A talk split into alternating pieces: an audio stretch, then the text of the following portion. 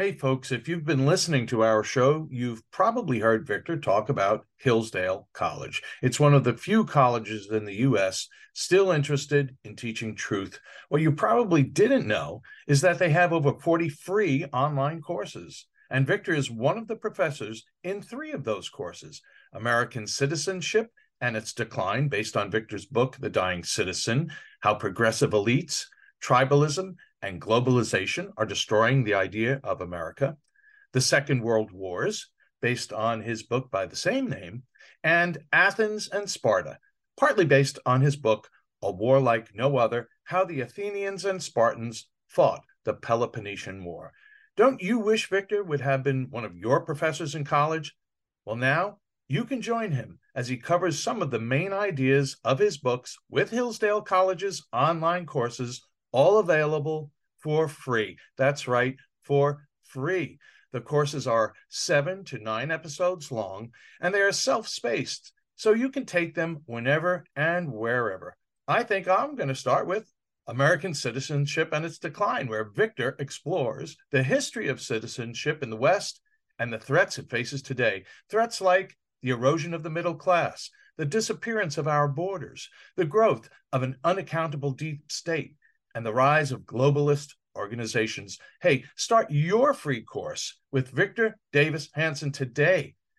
Go right now to hillsdale.edu slash VDH to start. It's free and it's easy to get started. That's hillsdale.edu slash VDH to start. hillsdale.edu slash VDH.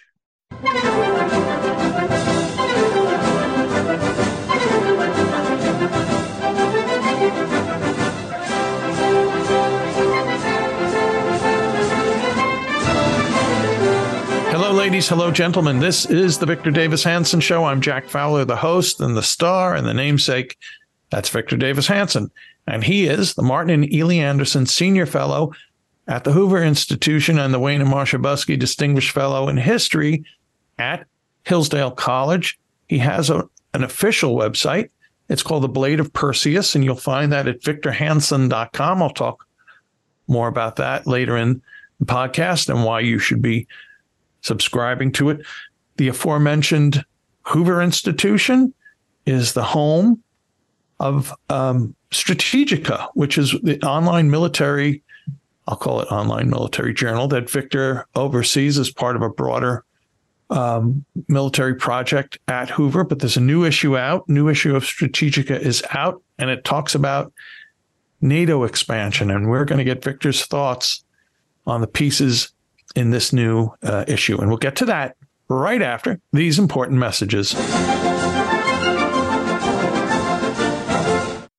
Warmer, sunnier days are calling. Fuel up for them with Factor's no prep, no mess meals.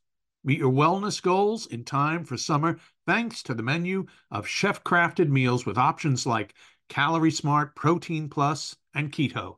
Factor's fresh, never frozen meals are dietitian approved and ready to eat in just two minutes. So, no matter how busy you are, you'll always have time to enjoy nutritious, great tasting meals. Make today the day you kickstart a new healthy routine. What are you waiting for? For our listeners, Factor is giving you 50% off your first box plus 20% off your next month when you use the promo code VICTOR50 at factormeals.com slash VICTOR50. Choose from six menu preferences to help you manage calories, maximize protein intake, avoid meat, or simply eat well balanced. With 35 different meals and more than 60 add ons to choose from every week, you'll always have new flavors to explore. Remember, to get 50% off your first box plus 20% off your next month, head to factormeals.com slash Victor50, that's V-I-C-T-O-R 50, and use the code Victor50, that's code Victor50 at factormeals.com slash Victor50 to get 50% off your first box plus 20% off your next month while your subscription is active. Can't pay the IRS? Haven't filed in a while? Receiving threatening letters? Yeah, it's about to get worse. The IRS is hiring an army of agents targeting hardworking Americans like you. You need warriors on your side. You need Tax Network USA. Tax Network USA has brilliant strategies to solve your IRS problems quickly and in your favor. For instance, they've discovered a limited time special offer that the IRS is willing to waive $1 billion in penalties. Find out if you qualify before it's too late. Never call the IRS alone. Let Tax Network USA attorneys handle it. They have preferred direct lines to the IRS. They know which agents to work with and which to avoid. They've resolved over $1 billion in tax debts and offer a best in class guarantee. Schedule your free consultation now. Call 1 800 245 6000. That's 1 800 245 6000 or visit tnusa.com slash victor. tnusa.com slash victor. We're back with the Victor Davis Hanson Show. So, Victor, you have um, give us the full title again. I know you've said it many times of uh, of the um, the military uh, group that you oversee at Hoover, and one of its aspects is Strategika, an online journal, which is I think issue number 85, 86 thereabouts. And the this particular issue is about NATO expansion and a lead piece by Paul Rahe and um, uh, what was Ralph Peters? What's his yes. name? Has has um, has Norman, a piece in Norman Naimark has a really good essay. Yeah. So it's uh, yeah, NATO expansion is is happening, and is it a good or a bad thing? Um, a troubling thing. Why is it happening, um, Victor? This happens. I guess a little bit under your watch. So tell us about the new issue of Strategika and why this, um, uh, what's to be recommended about these pieces in it. Well, what we do is uh, every three and a half weeks, we try to get a contemporary issue and then illustrate the nuances or the the problems with it or the controversies over it by examples from the past, given the Thucydidean dictum that things change, but human nature remains constant, therefore ancient. And all history in general has something to say of value in the present. And in this particular case, we had the we had our big annual meeting. It was really a, it was just an amazing meeting. We had people from Ukraine, we had people from the military, all aspects of the conflict, and it, it's off limits to the media. It's not no nobody can quote anything. There's no written materials that can be published out of those discussions. We had some very powerful intellects there, I thought, and that. Uh, it was a joy to kind of chair it. And for that issue, we talked about NATO expansionism. And so Paul Rahe, the Hillsdale historian who's, you know, engaged in this massive project of, I think it's on volume eight of the Peloponnesian War history. And then he wrote the, the background, of giving us the contours of the controversies and things about expanding NATO and then we had Norm, Norman Naimark and Ralph Peters. And usually those can be adversarial, but they were pretty much in line. And I guess what was interesting is when we say NATO enlargement and we look at this original alliance, it's got like 30 members, right? And you, you wonder, uh, was expansion a wise thing? And most people now feel that because of Article 4 that pledges, at least it doesn't say you have to, but it does suggest that people in the alliance, I think there's actually even 31 members now, but people in the alliance have to come or should come to the aid of somebody in extremis. Okay. So they said, well, we expanded after the Cold War and there were, we took advantage of the Russians, you know, the Berlin Wall collapsed. They were in chaos. Yeltsin was fluid and all of a sudden we got all of the East, the Warsaw Pact flipped, flipped in a variety of senses. They went from being communist to democratic. They went from being in the Soviet bloc into the EU bloc eventually, and they became not Warsaw Pact 2.0, but NATO members. And then the question was, well, NATO seems to be operating beyond its original charter, as in uh, the war against Milosevic's in uh, the Balkans when NATO planes bombed him out of power. the Soviets resented that attack on another Slavic person, even though he, there was criminal, you know, was genocidal activity on the part of his government.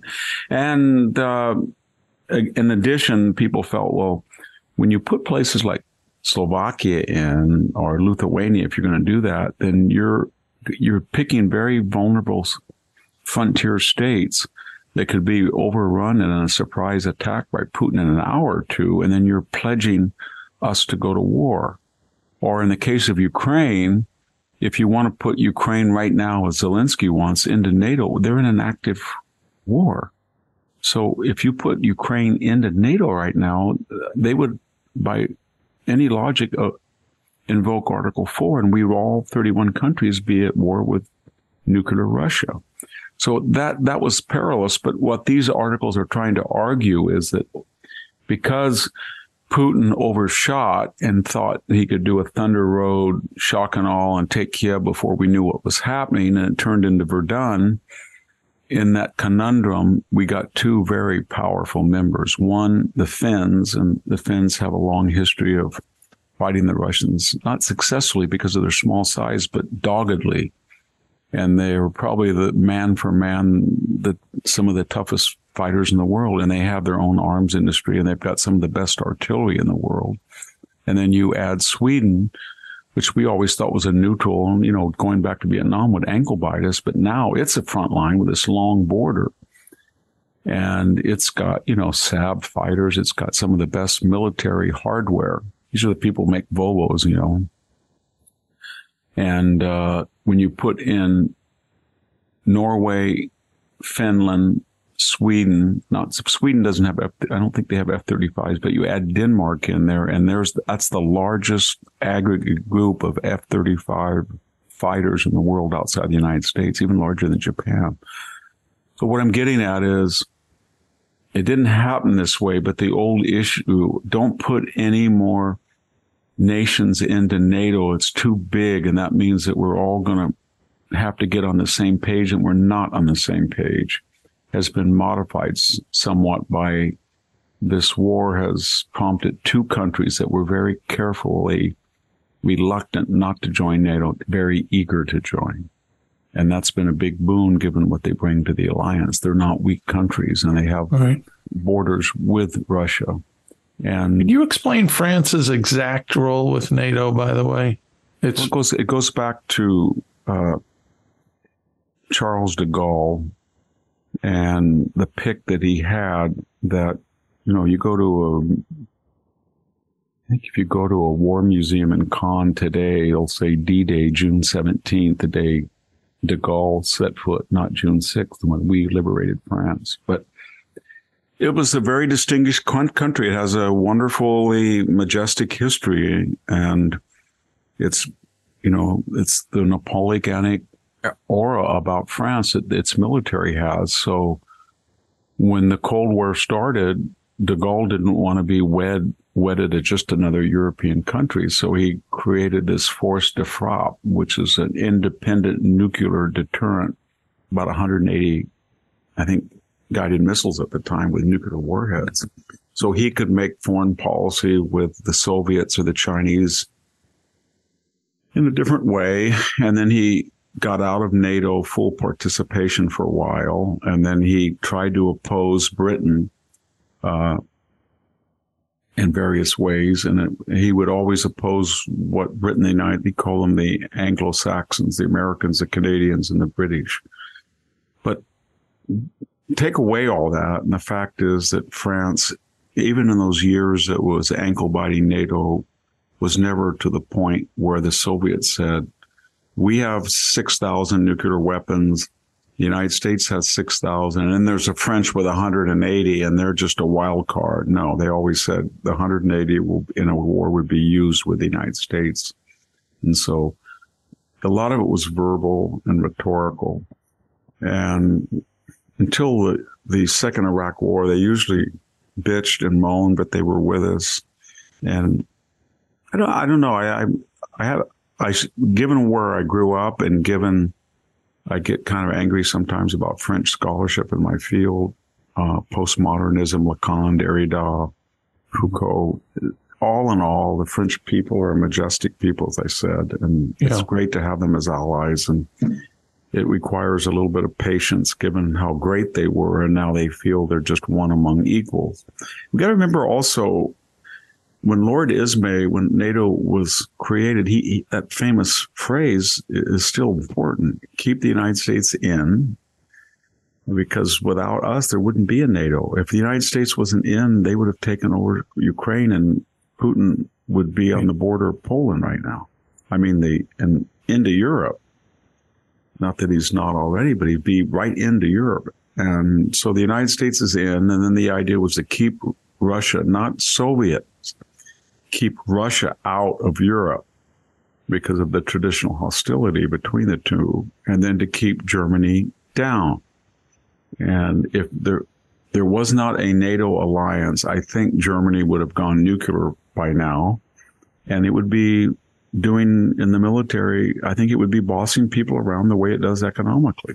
Right. But NATO is a great leveler, so we we have to. It's a, it's a costly investment and they don't pay their way and it's flawed. And we've got Turkey that's an anti-democratic Islamic country that triangulates again. Given all that, this war did help solidify NATO and brought in two valuable members, and that's what they're they're talking about. Yeah. It, from the articles. perspective, by the way, Victor, of a Russian, and maybe I hope you can answer this uh, regarding Finland. Is there a, of course, they're neighbors, right? So they're, they're us in Mexico, right? But do they have a, the Russians have a respect for the Finns? Yes. In November of 1939, we talked about that a little bit with Sammy. They, under the uh, Molotov Ribbentrop Pact, they felt that each side would take advantage of the other, or they, they were allowed to take advantage. So they told Hitler, "We're going into Finland to carve off some key border places. And Hitler let them do it. And so they invaded. But the problem was it was cold and it's very cold and the Russians are used to cold, but they're not adept to it like the Finns. So the Finns had, you know, almost 800,000 troops of, of a country. I think it was only 5 million and they had white winter clothing, very warm. They had some of the best marksmen in the world. They were on skis. And this big, clumsy, just like we see in Ukraine, Russian juggernaut comes in and they paid, had terrible morale like today. They were poorly led like today. They didn't have the strategic objectives defined clearly. Did they want to absorb the country? And they had a brilliant guy opposing them, Mannerheim much more capable than Zelensky. I'm not making fun of Zelensky, but he was great. And they fought November, December, January, February, March. And finally, the Soviets just poured, you know, a million men in and ground them down. And they had to sign a armistice. But the subtext of the armistice was, yes, we'll give you some land and concessions so you can say you won, but we're still independent and you can't crush us because you'll pay a terrible price.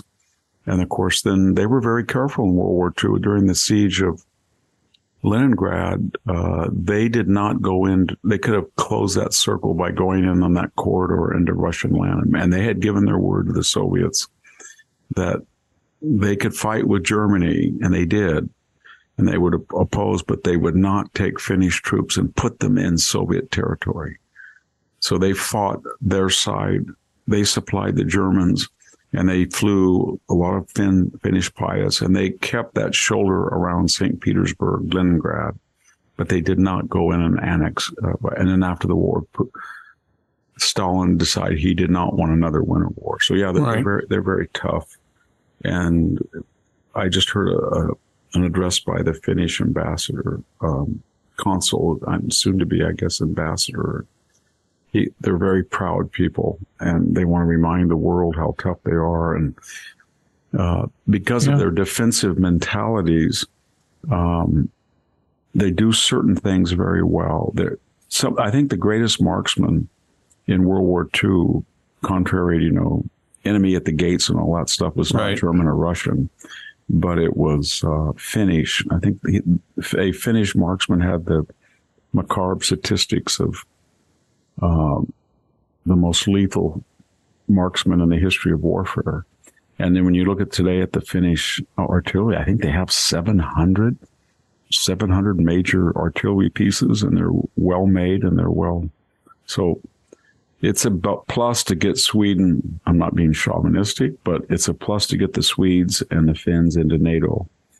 And um, yeah. I think that's what, two, that's what Norman Naimark and yeah. Ralph Peters are trying to, uh, I, I think, successfully trying to convey. Yes, so we we've uh, in the past uh, past podcasts have talked about Strategika. So folks go to the uh, Hoover website, hoover.org, and uh, type in Strategika in the little uh, you know, the search box, and you'll you'll come across it. So, hey, Victor, maybe we should stay on things military because I wonder if the Finns or the Swedes and the other um, military forces in in the world think that abortion is central to what they what they do. We're going to talk about Admiral Kirby and some of his tirades and get your thoughts on that, Victor, right after these important messages. Have you heard of cancer fighting foods? The American Cancer Society discovered diets rich in fruits and veggies may actually lower, lower your risk of cancer. Hopefully, you hear this and run to the store for five servings of fruits and vegetables every day. If not, you should consider adding Field of Greens to your daily health regimen. Each fruit and veggie in Field of Greens was doctor selected for studied health benefits. There's a heart health group, lungs, kidneys, and metabolism groups, even healthy weight. What your body needs is found in each scoop of delicious Field of Greens. Will Field of Greens prevent, treat, or cure cancer? No, but it's so powerful, it promises at your next checkup, your doctor will notice your improved health or your money back. I got you 15% off and free rush shipping. Visit fieldofgreens.com and use the promo code VICTOR, V I C T O R, for your discount. That's promo code VICTOR at fieldofgreens.com, fieldofgreens.com.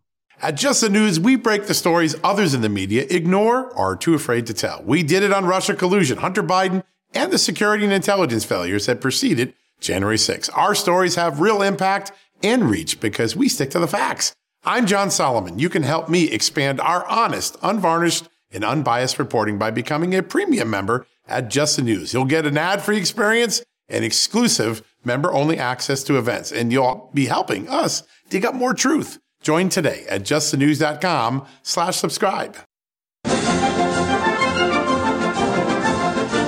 back with the Victor Davis Hanson show.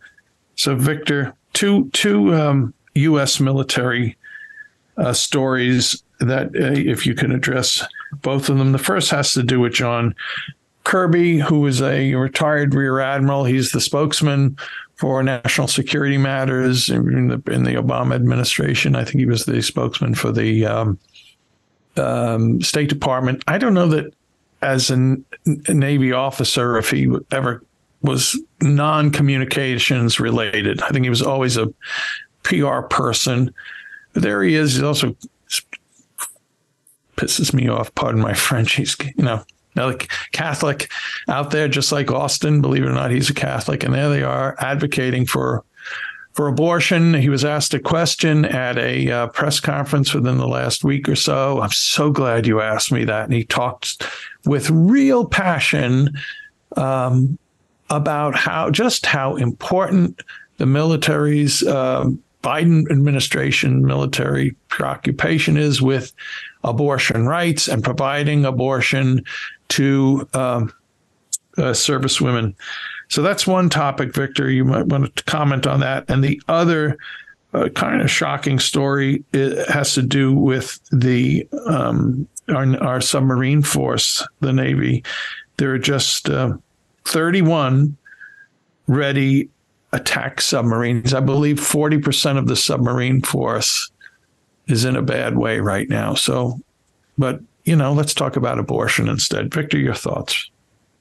Well, uh, we have Senator Tuberville putting a hold on appointments in the in is it the Marines only or is it all? I I I think It, it I think it's all, but I could all, be wrong. Yeah. Yeah. And his point is that with limited budgets and short shells, we we don't have artillery shells, we don't have javelin shells, we don't have uh, short ship missile su- sufficient reserves given our largesse to Ukraine.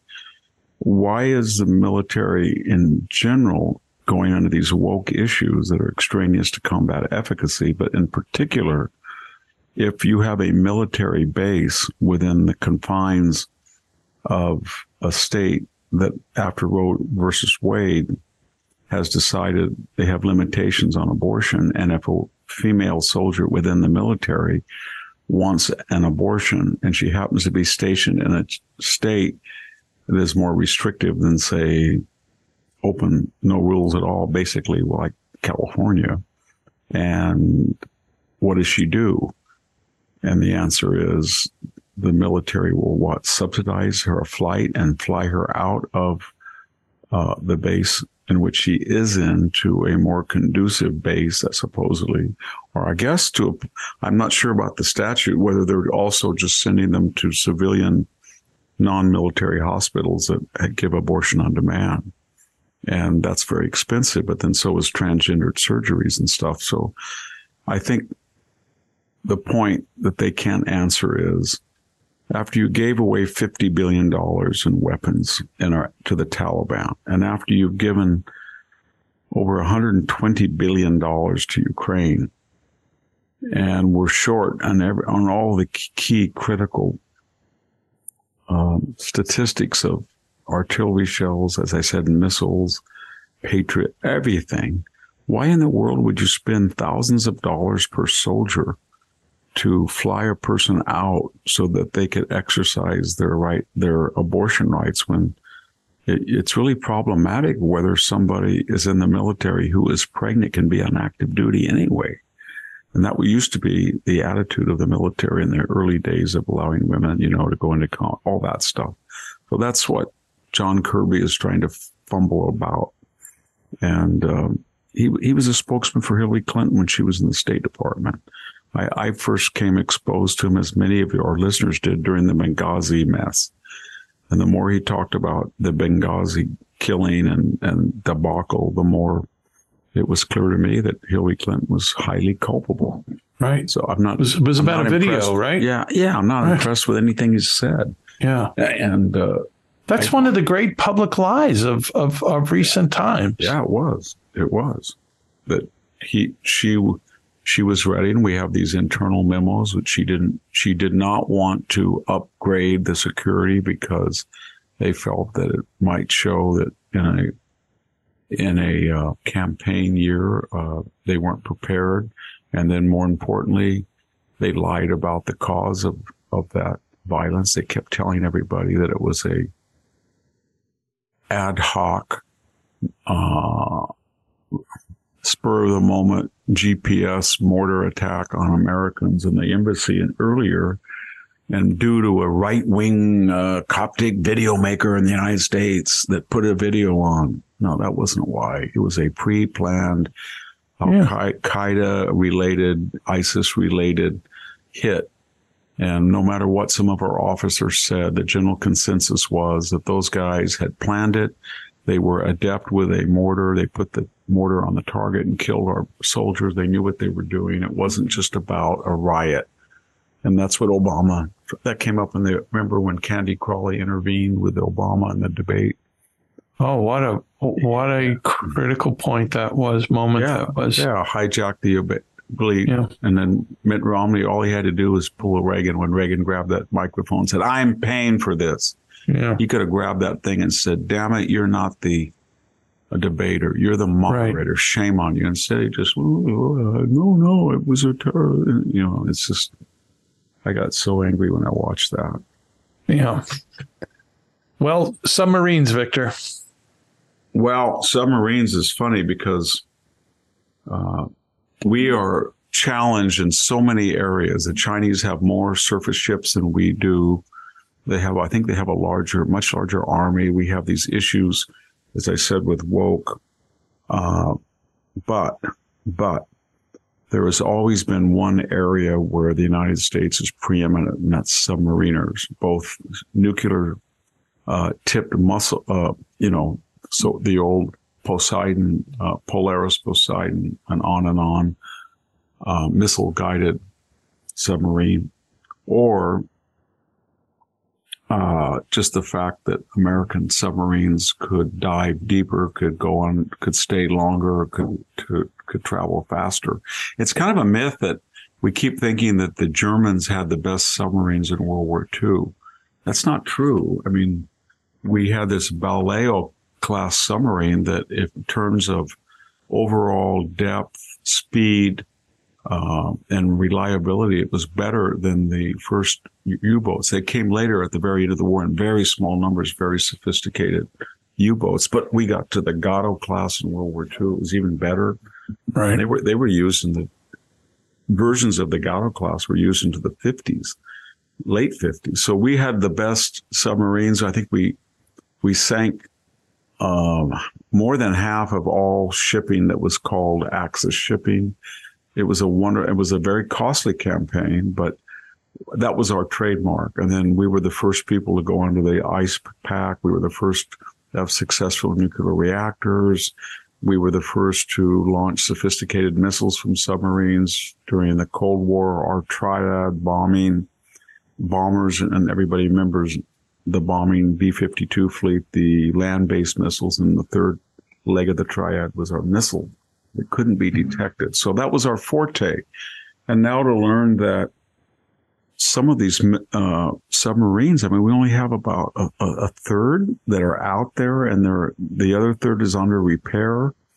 And we've got another third that's got labor shortages, part shortages, supply chain. We had one of our most sophisticated submarines crash. The, com- the captain crashed it uh, into an under, underwater obstacle. It's still not repaired.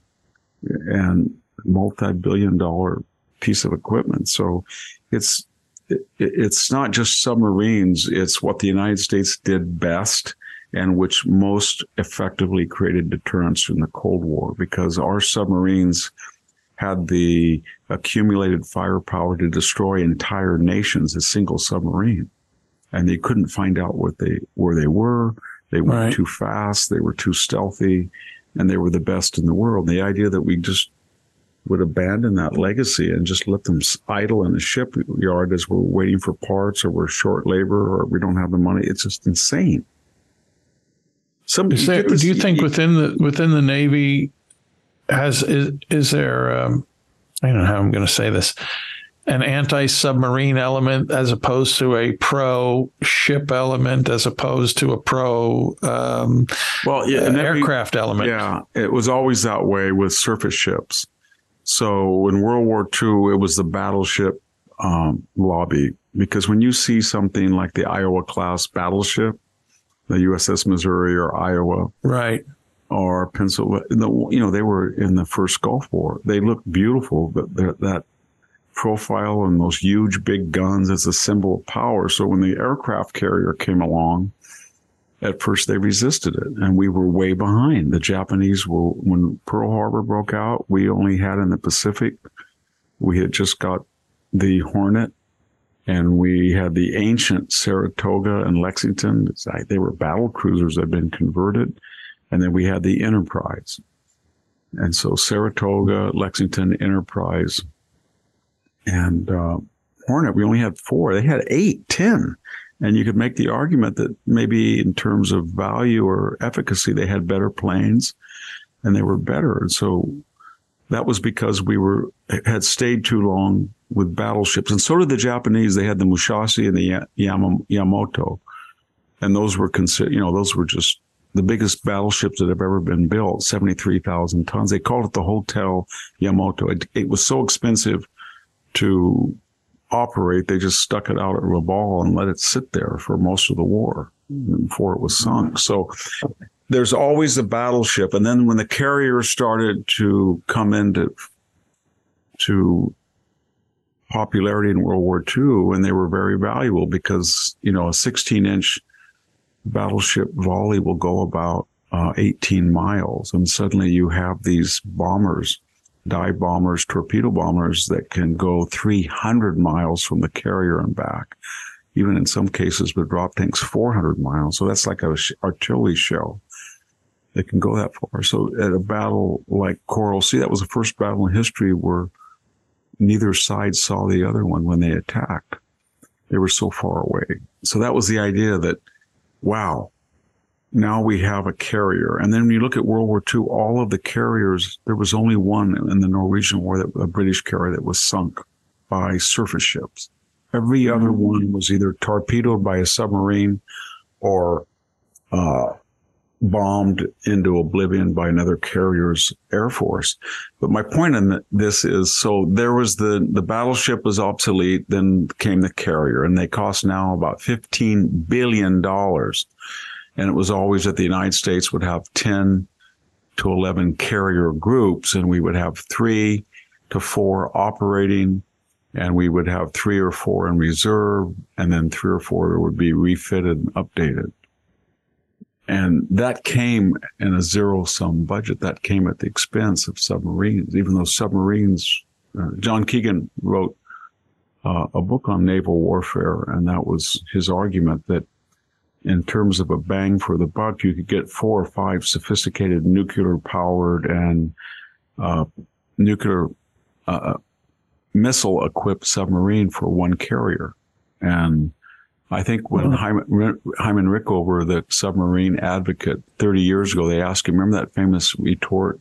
Somebody said, well, uh, an ally of his in Congress said, well, how long would our carriers last in a shooting war with Russia? And he said, five minutes. And what he mean, meant then is true now that if you're going to protect Taiwan and you put the USS Gerald Ford, for example, right. in the South China Sea, they have weapons that can sink it.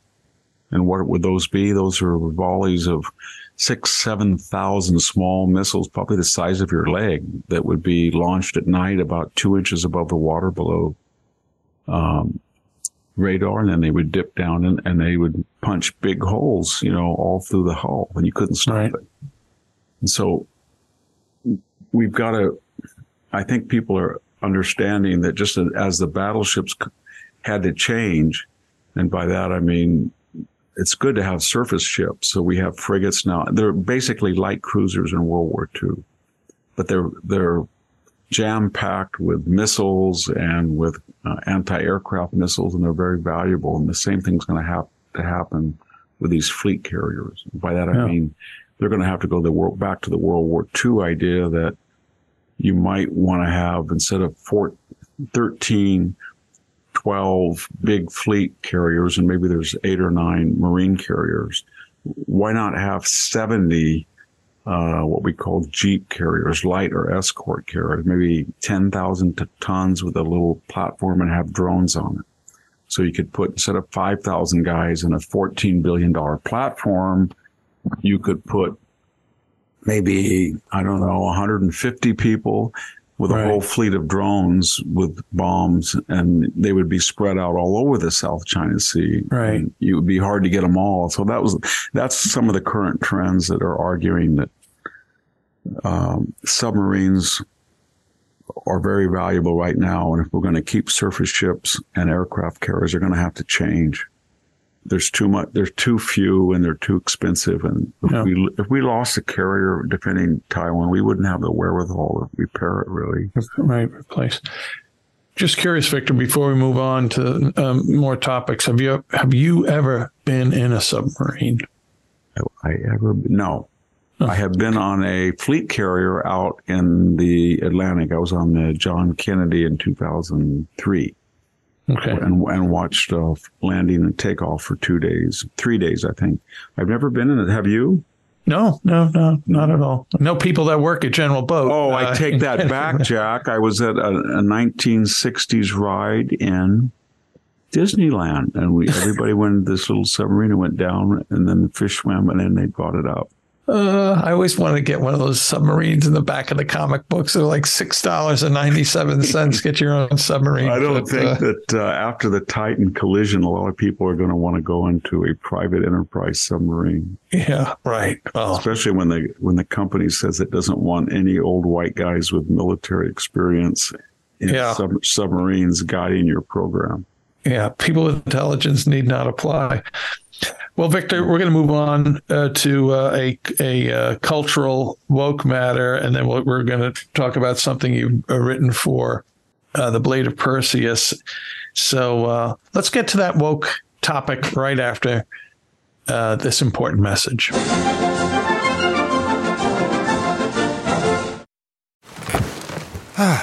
The comfort of your favorite seat is now your comfy car selling command center, thanks to Carvana. It doesn't get any better than this. Your favorite seat's the best spot in the house. Make it even better by entering your license plate or VIN and getting a real offer in minutes. There really is no place like home. And speaking of home, Carvana will pick up your car from yours after you finalize your offer. Visit Carvana.com or download the app and sell your car from your comfy place. What makes a life a good one? Is it the adventure you have?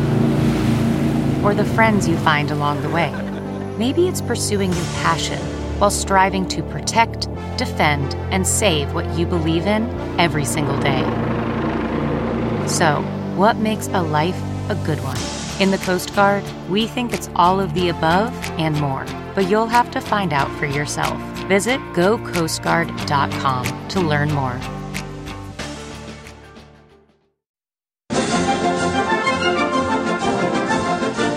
Back with the Victor Davis Hanson show. So, Victor, I saw this. Uh, oh, well, f- let me mention first the Blade of Perseus. That is your official website. Go, listeners, especially if you're new, go to Victor Hanson, Son, S O N, Victor Hanson dot com and check it out. You'll find plethora of links to Victor's appearances of the podcast, radio interviews, maybe some some uh, Fox segments although I'm not too sure there are many of them, links to his books, archives of this podcast. And then you'll find these pieces, also his American Greatness articles, syndicated columns, and you'll find Ultra articles. You'll click on it. What's Ultra? You'll try to read it. You won't be able to. Why?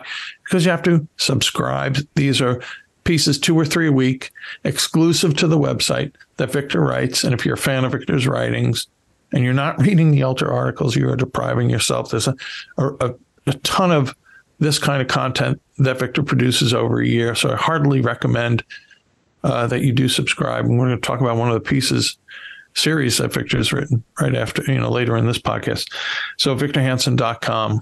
And uh, if you're, hey, if you're on Facebook, uh, check out the Victor Davis Hanson fan club. It's not related officially, but it's, it's there and good people uh, run that and uh, look for VDH's Morning Cup. Sign up for that. And if you are on Twitter, at VD Hanson, that's Victor's handle. So, Victor, I have to, I just misplaced this. Uh, oh, here's the headline. Yeah, there's a headline. I'd like to get your your take on this. I call this uh, the cultural rock, paper, scissors, which we know that game, rock, paper, yeah. scissors. So, um, black lesbian, Harvard law grad, I would think that's at the top of the hierarchy, Victor, is censored by a blogging site by blogging site name of Medium for quote unquote hateful posts saying transgender women should not be allowed to compete in women's sports. Victor, we you know, there's this tension within the gay community, the lesbian community, but uh, I, I, you know, I don't mean to be, I'm not joking about this, but, you know, um, the black lesbian law professor, I think, kind of outranks me and outranks most things in this woke culture called, that assesses uh, people. But I guess it doesn't anymore.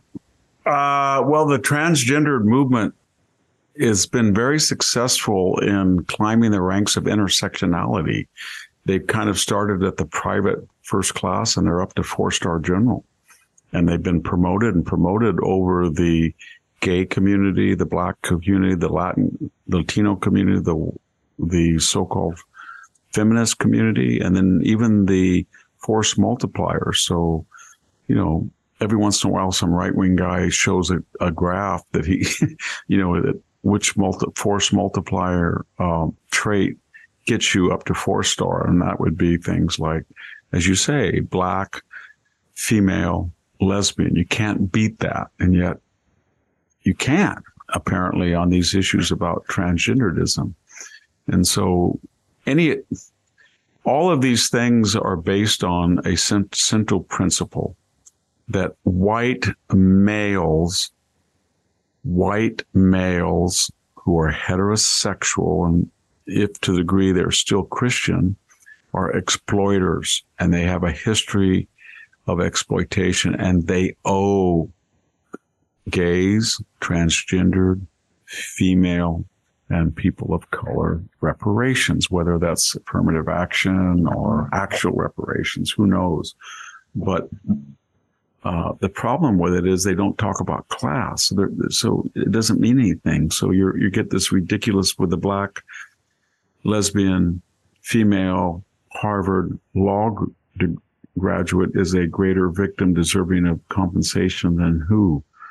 The person in Bend, Oregon, who's a chainsaw or his whole life and never made more than forty thousand a year. It's because he, you know, an old broken down white guy like me, you know. So not me as far as what I do, but as being a white male 69 and it doesn't make any sense. And when you make a coalition with based on victimhood and there's so many multiplicities of victimhood, then you can't figure it out. And I always thought that black lesbian women could not be culpable of anything because of the intersectionality rules. But apparently, if you're insufficiently sympathetic to transgender people in sports, then all of your protective armor vanishes and you're vulnerable.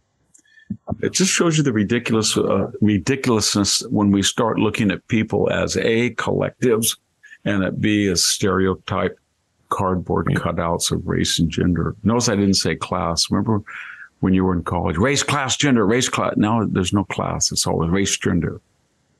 So it's it's absurd and it's um, it's it's just that way. And when you're hiring today in the university, you know what people are talking about. It's well, we have a guy from India. He's very dark, and he's not. But is he a protected repertory candidate? Oh well, we have a black guy. Well, then, well, we have a black woman. Oh, well, wait a minute. That's a flush and a full house. But we have a royal flush. We have a black I guess black, gay, female, transgender would be a, a full. Is the royal flush the highest uh, hand you can get? I, I, I, believe so. Yeah. So if you have that, that's you have all four. Yeah. And again, the common denominators, we're not looking at individuals. We don't care whether the person is a nice person, a, a bad person, a capable person.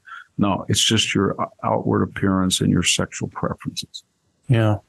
And you mentioned class by yeah. the way, Victor. I'm sorry. Go ahead. Finish what you're saying. Well, it's a it's a road to Armageddon. I mean, it's, it's yeah. It's, it's you destroy meritocracy, and this country will vanish in a generation. You know, speaking of meritocracy, and and I hate to you know, and race. No, I don't hate to, but I did.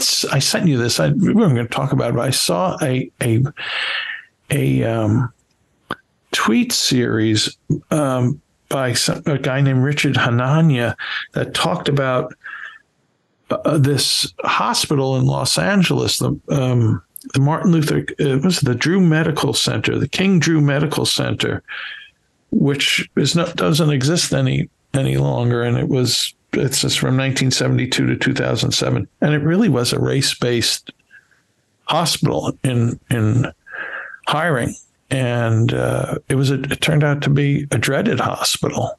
Well, when I mean, you when yeah, I mean think about how the whole mentality of the Great Society worked. So there's been a history of oppression against blacks. And therefore, in the black community, we're going to build a special black hospital to address their needs. So check, check, check. So far, so good. But the employers who happen to be black will not be subject to the quote unquote racist laws that affect all other hospitals, like uh, very strict in investigations of any disability claims, strict enforcement of sick leave and days off, uh, complete firing of incompetent doctors. Once you get rid of that meritocracy and you substitute race, then you get into an Orwellian situation where a black youth is shot and he's in an ambulance and he tells the driver, don't take me to Martin Luther King because I'll die there. And they had a much higher incident of botched surgeries. Yeah. Uh, people dying on the operating table, just killed in the emergency room with the wrong dosage, not because the majority of the employees were black, but because the philosophy of the entire hospital was reparatory. Yeah. Everybody in this hospital has been a victim, and therefore we do not have to achieve standards and maintain them like other hospitals. And who were the people who, as they always are, the people who paid the price were the inner city. Right. I, I mean, I, my my East Coast prejudice or, or biases, and uh, I didn't, I never heard of this, but the Los Angeles Times actually won a Pulitzer Prize for writing about this, but that was almost 20 years ago. I doubt the Los Angeles Times, if, if this hospital was around today, would ever uh, dare to do uh, an extensive piece on it. it. was, you know, quite, quite interesting about uh, meritocracy in America. Hey, Victor, um, we've got one other topic to talk about, and that's an ultra article a series of articles that you've written for the website, and they're about they're titled "The uh, Mystic Chords of Memory," and we're going to get your um, you know talk to you about here well, th- these pieces and why you've written them. We'll we'll get to that right after this final important message.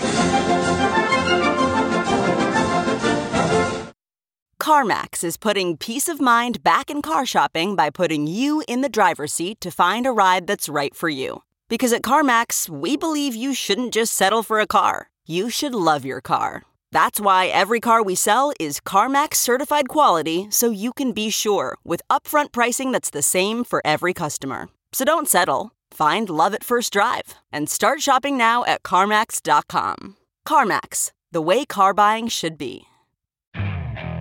Okay, picture this. It's Friday afternoon when a thought hits you. I can spend another weekend doing the same old whatever, or I can hop into my all-new Hyundai Santa Fe and hit the road. With available H-Track all-wheel drive and three-row seating, my whole family can head deep into the wild. Conquer the weekend in the all-new Hyundai Santa Fe. Visit HyundaiUSA.com or call 562 for more details. Hyundai, there's joy in every journey. We're back with the Victor Davis Hanson show. So, if I may say, Victor, I, there's some beautiful writing here. You, you talk about family and life on the farm, etc. And uh, this is a two-part uh, series, and it, it it talks, I think, deeply about memory and how we, how you know, decades after, how we consider important events in our life, uh, how the the the classics taught about memory, what they taught about memory. So, why did you write this piece, Victor? These pieces, and what are they about, essentially? Well, I had it. I think it maybe it was the brain fog from long COVID. I would have these kind of drifting of cognitive, kind of like Joe Biden. And uh, you, you might be president someday then. I think I have not turkey gobbled in a young girl's cheek, so I wouldn't qualify. Oh, yeah. I didn't go on to strategy number two after my turkey gobbling failed. That is the blow the hair trick. Right. Yeah. And of course, that, that was never covered. Because, You're not a sniffer. Right. Yeah. Joe, Joe, doesn't do those things. Right. But anyway, uh, I had this thing I was thinking I remembering couples that my parents knew in their zenith. That would probably be their age 50 to 60. And I was farming and every time people would come out here to the farm with my parents, you know, and, and I thought, wow. And they were very friendly. They were, you know, other farm couples or judges or whoever they were. And I, I, I started remembering them and I thought, wow, I've got to call the Martins. And wow, the will. I remember Ray Gonzalez. I got to talk to him. And then I just, for brief seconds, I thought, well, wait a minute, Victor, that was 1980. what the F are you doing? Are you an idiot? 18, that is 43 years ago. That's like 1900 to the middle of World War II. Right. They're, they're dead, Victor. They're dead because Yeah. they were in their mid 50s. They'd have to be 98 now. Maybe some are alive, but then I snap out of it. But I can remember the conversations. I can, as if it's frozen in time. I think all of us get into these. I guess you'd call them a time warp, where your mind suddenly goes through some kind of time door or window, and you're back there, and Right. you can remember every single thing.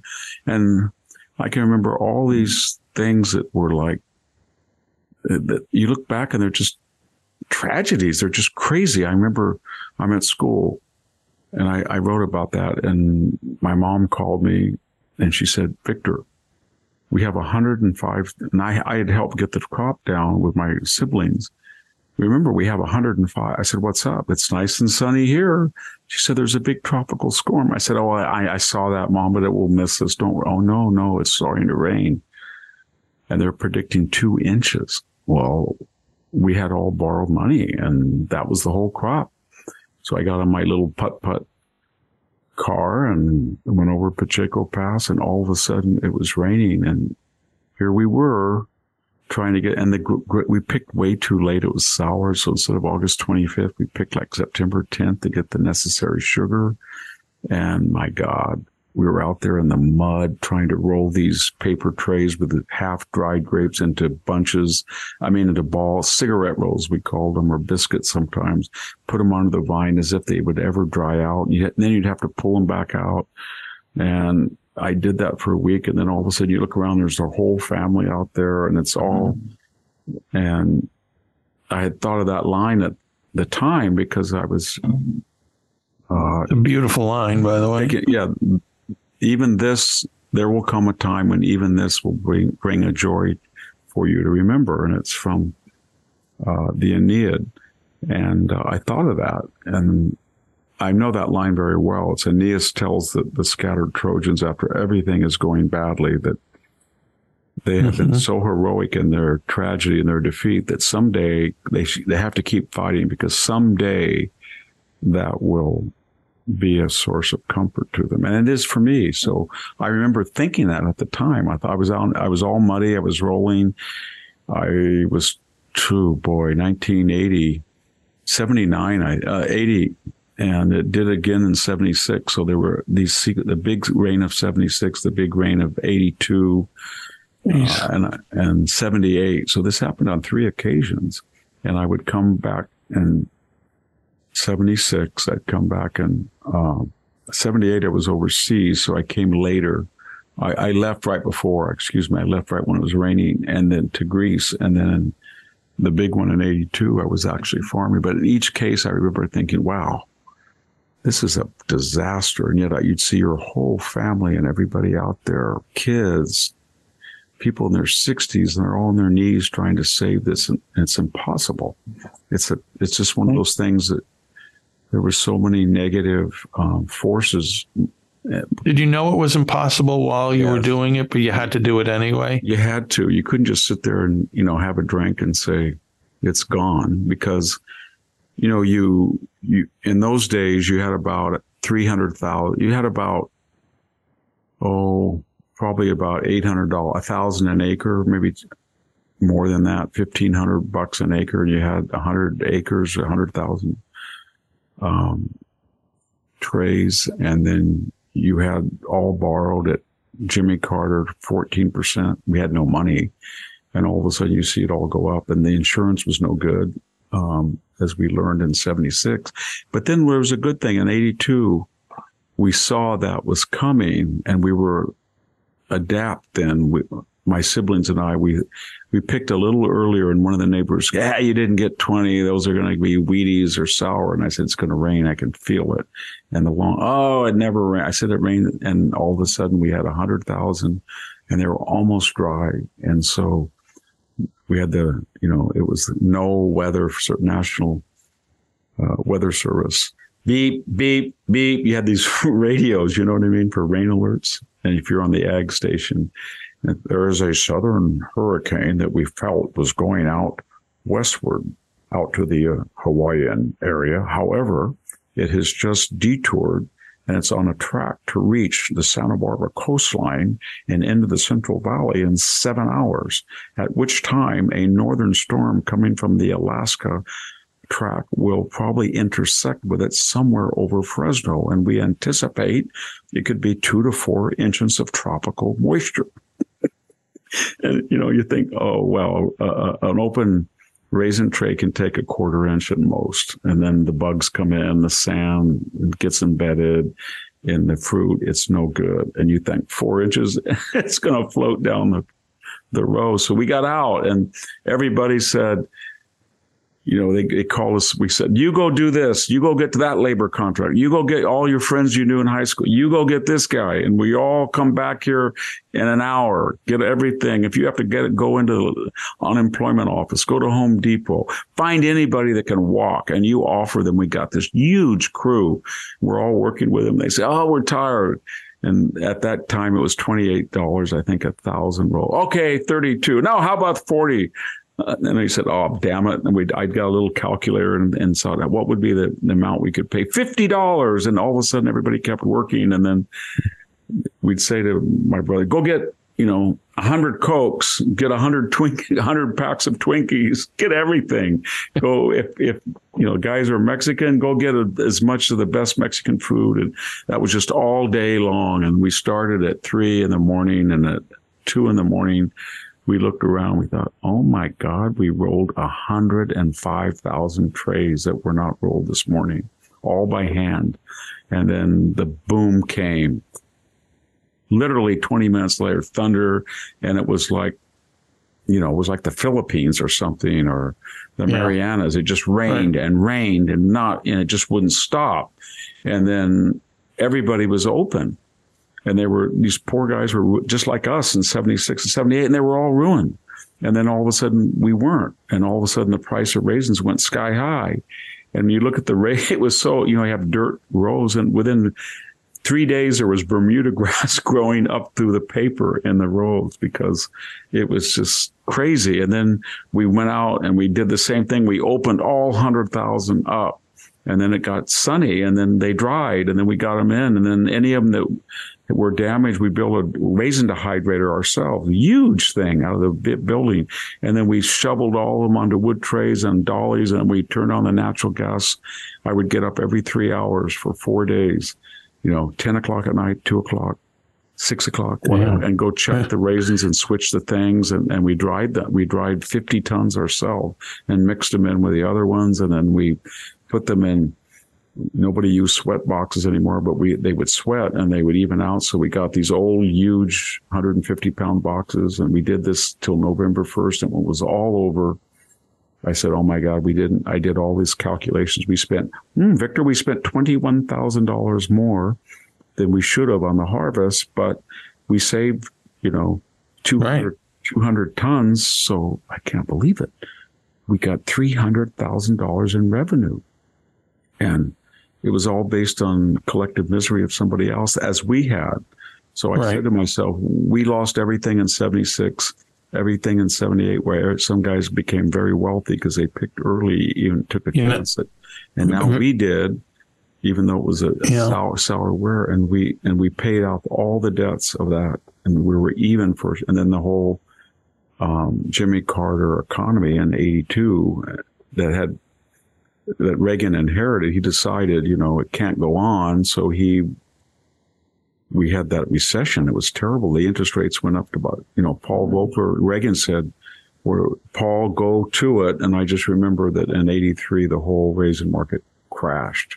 But it was really important because we had paid off all our debts. And then when the price of raisins went from 1440 a ton to $400 the next year, and it cost about 900 to produce it. He just yeah. cut, off, cut, off, all the canes and just sat there and didn't produce anything and just took the loss. But anyway, that was really a, good, a great moment. I really think about that. Uh, yeah. When I, every, are you, everybody, everybody's listening to this. I know that you, you've had those moments where you look back and there was a tragedy in the family and everybody comes together and you almost defeat the un, the the improbable. And you pull it off once in a while, then you remember it the rest of your life. That's what you know. There's something else trying to say. He was trying to say that in the Aeneid.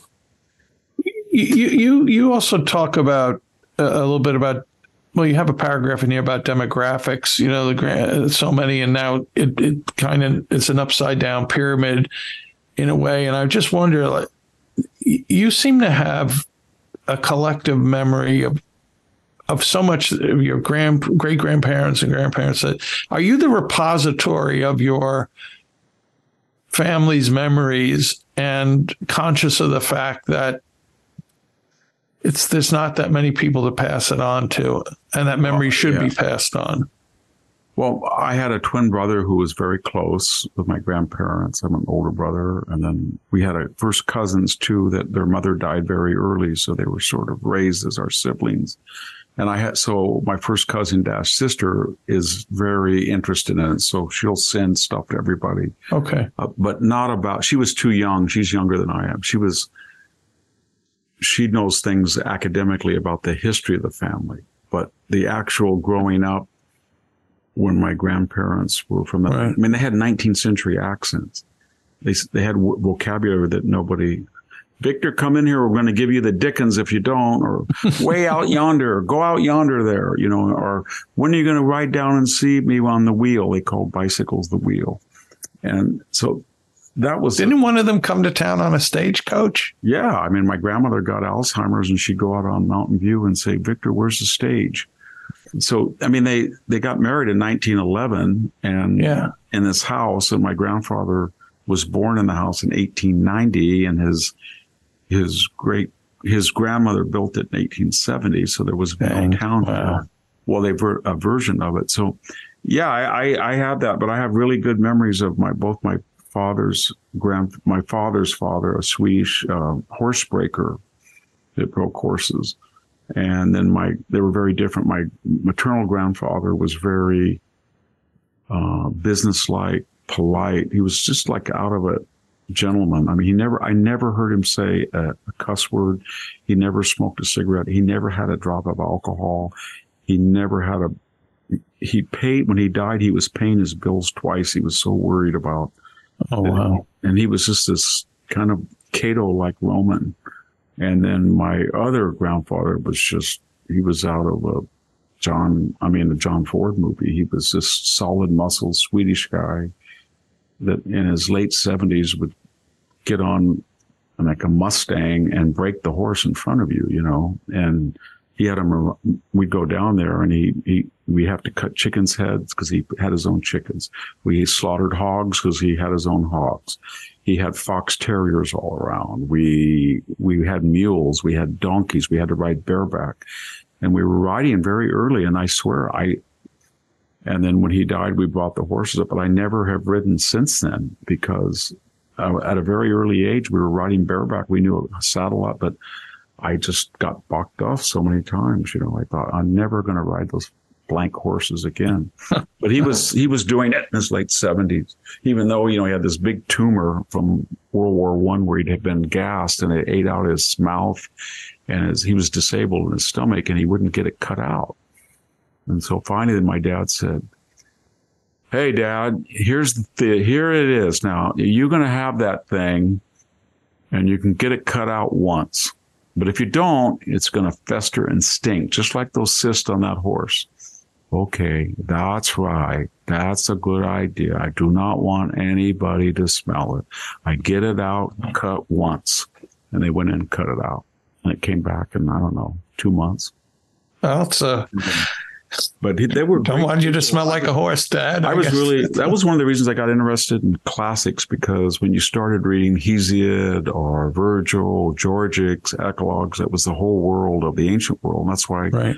I wrote a couple of books on ancient farming. Um, the other Greeks was the one I spent the most of any time, any book I've ever written. It was about the agrarian discovery of Western Civ, but you, there's passages throughout there that resonate and especially I was a Hellenist, but I loved Latin as well. I taught Latin more actually than I did Greek, but there was some passages like that. I mentioned one in the essay about Ovid, Ovid's, excuse me, and uh, Eurydice and Orpheus when he looks back. It's kind of like the Lot myth, but it's in classical antiquity.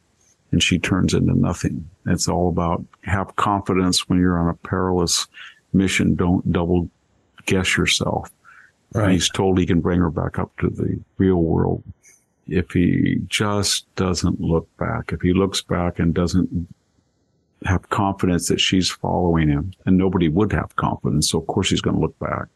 Right.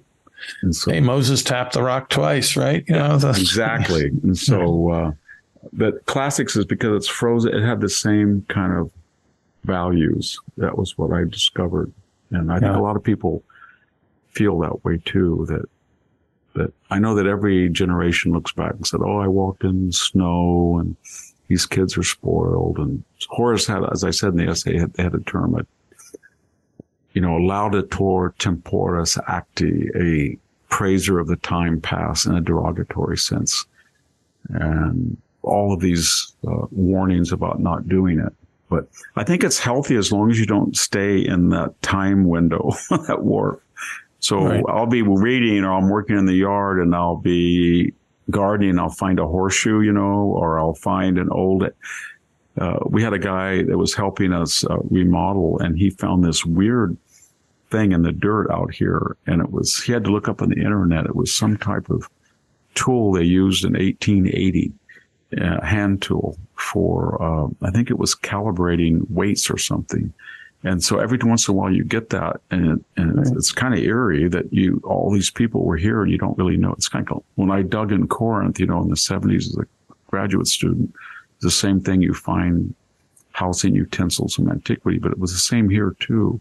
yeah, But that was kind of good. And you've, it, Could- it's, can- it's been good can- for me. yeah. I'm very lucky, very lucky to have that, those Yeah. voices in your head all the time. Although it It's it's a really beautiful. They're beautiful articles, Victor. I'm, I'm not I'm not trying to hawk subscriptions to the website, but it, this is the kind of stuff that is regular. I, I would just caution everybody. It's very healthy to go back and lay down and think about these wonderful moments with these people that are dead that gave you so much. The only problem with it is, it is a, a time warp window. You got to come back.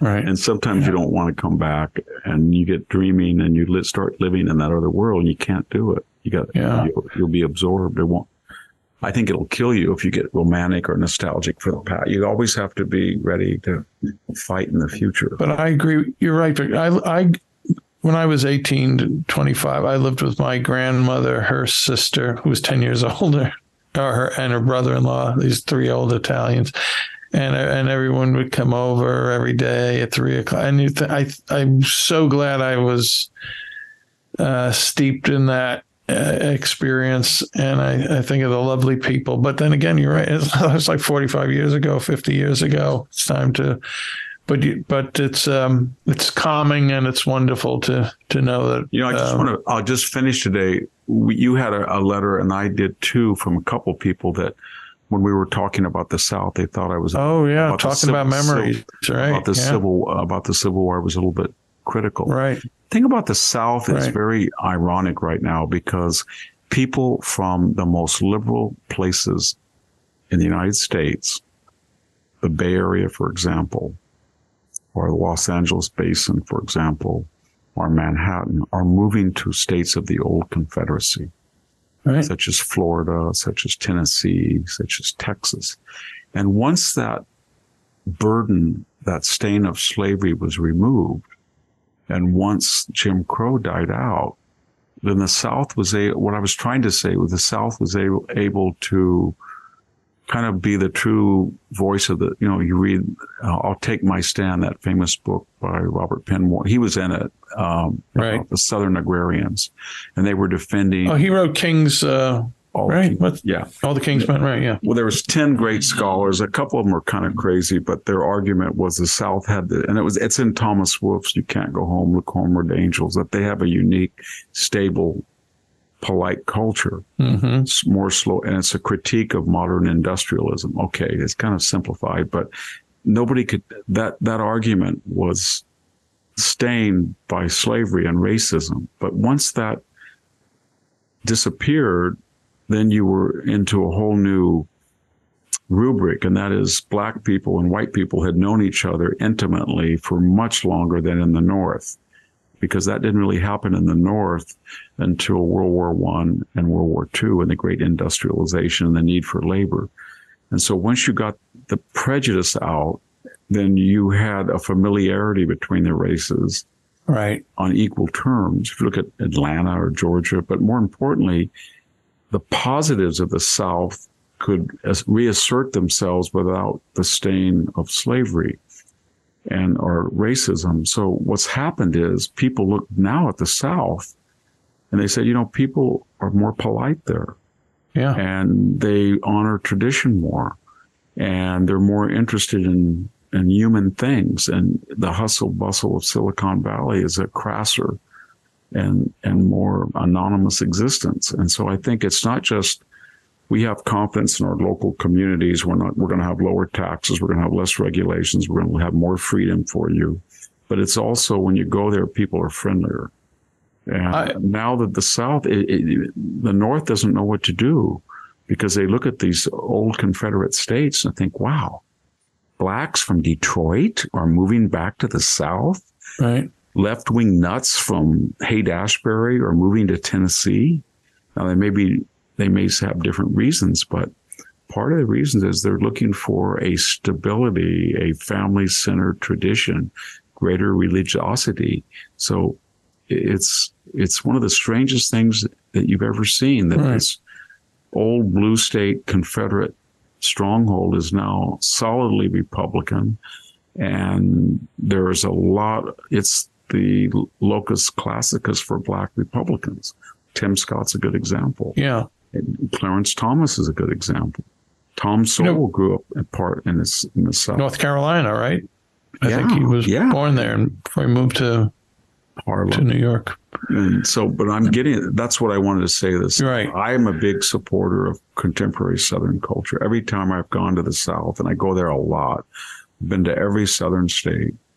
I've had nothing but uh, hospitable treatment from both black and white didn't matter. Right. Much more so than in the North or the West.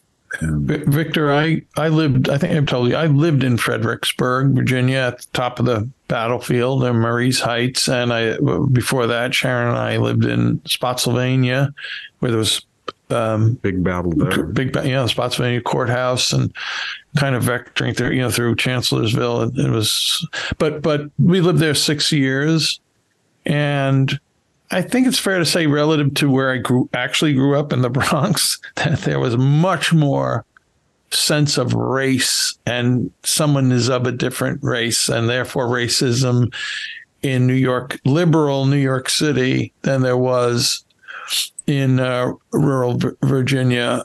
Uh, there was just a more blended and uh, collegial neighborhood. Hello, ma'am. Hello, sir. However, you know that guy said said hello to me. He just happened to be black, as opposed to if someone had that, seen a black the, person walking down the streets of Woodlawn in the Bronx, it would have been a problem. That's what so, the left so, never understood. Anything that's artificially constructed with race failed. So yeah. You have all these. The secret to the whole screwed up movement to reduce it down to its essentials.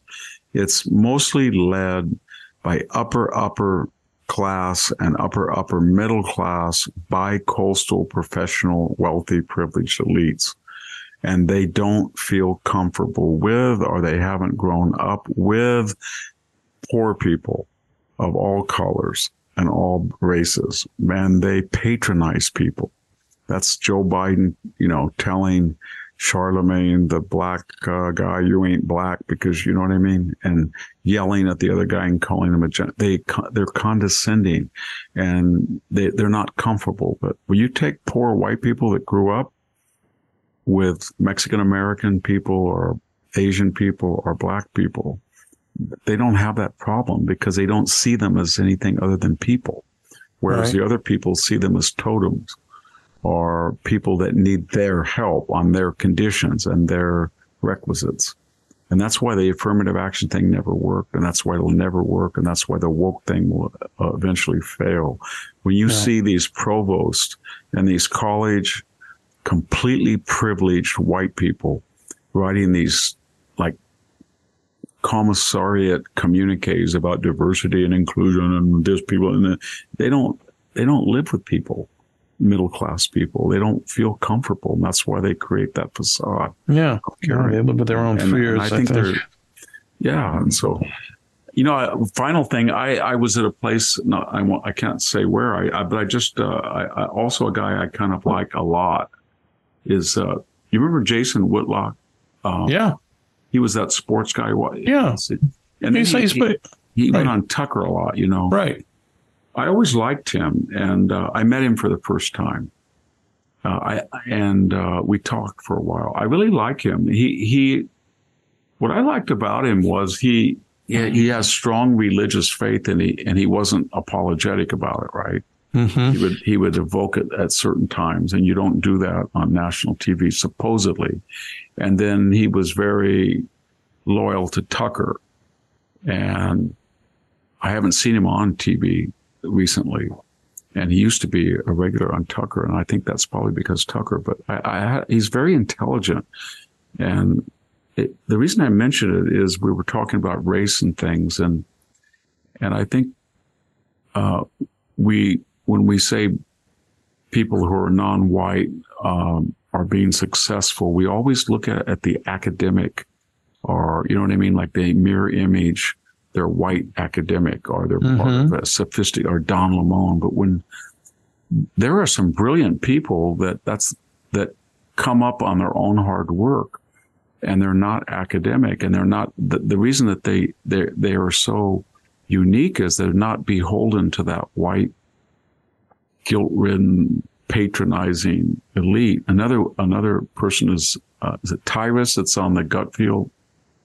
I love him. Yeah, that guy has got a natural aptitude. I mean, oh, I Oh, don't I don't know what his he played. I think college football. I think Jason yeah, but I mean Yeah. he has a natural aptitude that's much more sophisticated and better than most academics I met with. Oh my gosh, he cuts through the BS. You know, And he- people ask and- me all the yeah. time, Victor, and Yeah. who, who should we get to speak at our fundraiser? I said, why don't you ask that Tyrus guy? He will. He is so good. He Oh, will put sits- asses in the he seats. just sits pardon there. He's French. got a wicked sense of humor. He's Yeah, really. I'm he's really terrific. glad that and that that by sheer he's like Jason Whitlock. Those two guys, and that that was why I get so frustrated with race because it always has to be defined and seen through the lenses of these these woke shysters and grifters, and you know, Yeah, and gosh, when I got to Hoover, I, I, I, I there we have brilliant people there, but the two most brilliant that, that I thought were always Shelby Steele and Tom Sowell. Every time I listened to Tom Sowell, he'd say something that sounded very simple. And I thought, wow, what is, how did he come up with that? You know what I mean? It was, it just cut to the quick. Yeah. And, and I was trying to, to figure out something. He said, is this what you mean? And the same thing with Shelby. So I have confidence about racial relations if we just take it out of the university, we take it out of the hands of the white, bankrupt, bicoastal left wing elite and just let people be people. And you'll get people like Tyrus and Jason Whitlock that come to the fore on their, on their just enormity of their own talent. yeah. Very kind guys. I've met both of them. I think I met him when I did Gutfield, maybe not. I- yeah. Yeah. I, I did meet Jason the other day, and, and uh, I just wanted to say that I, I really was impressed. He's such a nice guy. That's terrific. I, ho- I hope he was a fan of Victor Davis Hanson also. Hey, um, we're at the end of the show, Victor. So we thank our listeners for listening. And if you're new, great. Thank you. Keep coming back. I hope you enjoyed this. Victor does uh, f- at least four podcasts a week, too, with with me. The um, the marble mouthed black can't get a straight sentence out of his mouth if you li- listen to some I saw a lot some comments who are Facebook. loyal friends, Jack, and they didn't say that. They were giving. Yeah, well, that's, They were giving were- Mr. you must have been Mr. all Mr. drinking.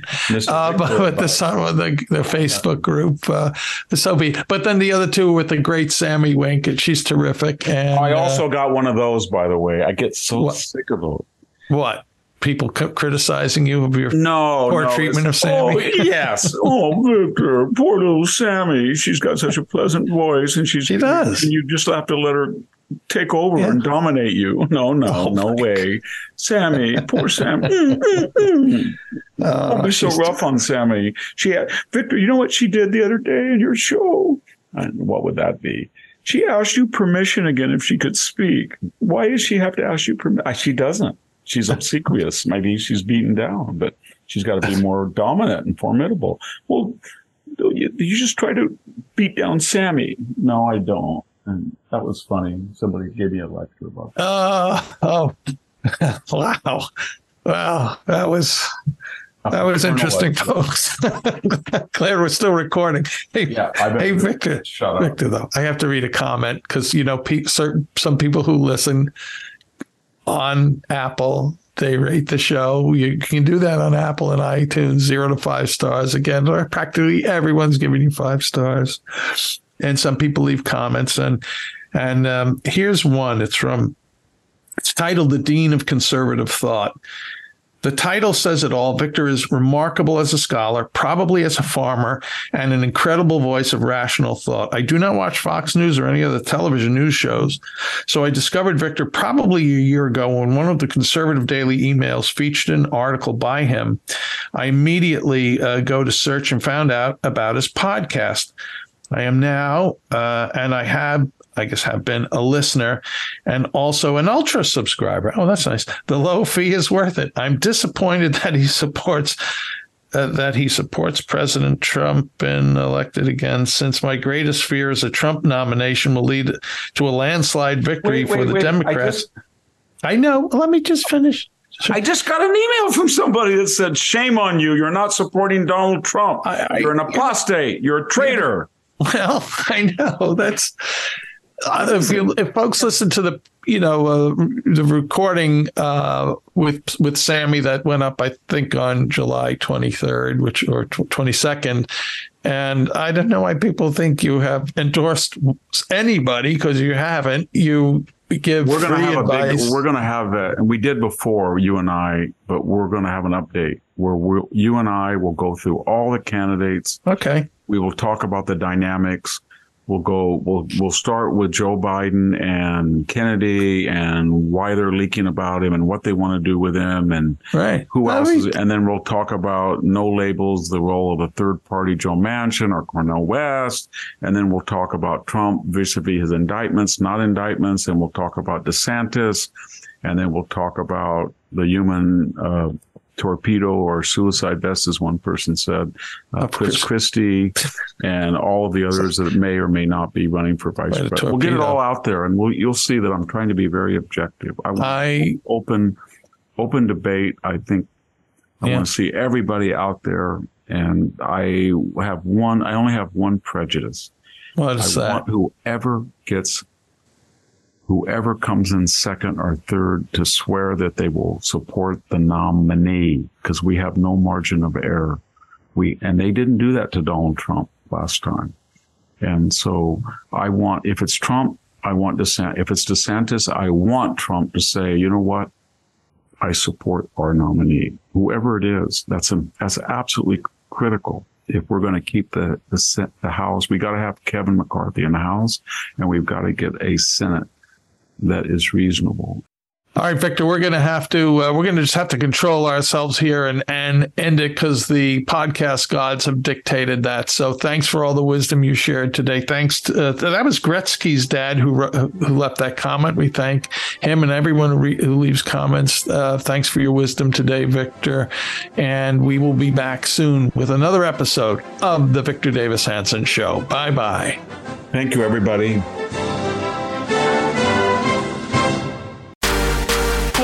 It's Amanda Head, and I am thrilled to introduce to you my new exciting podcast, Furthermore with Amanda Head, broadcasting weekly from sunny Los Angeles, California, and brought to you by the dynamic Just the News Podcast Network.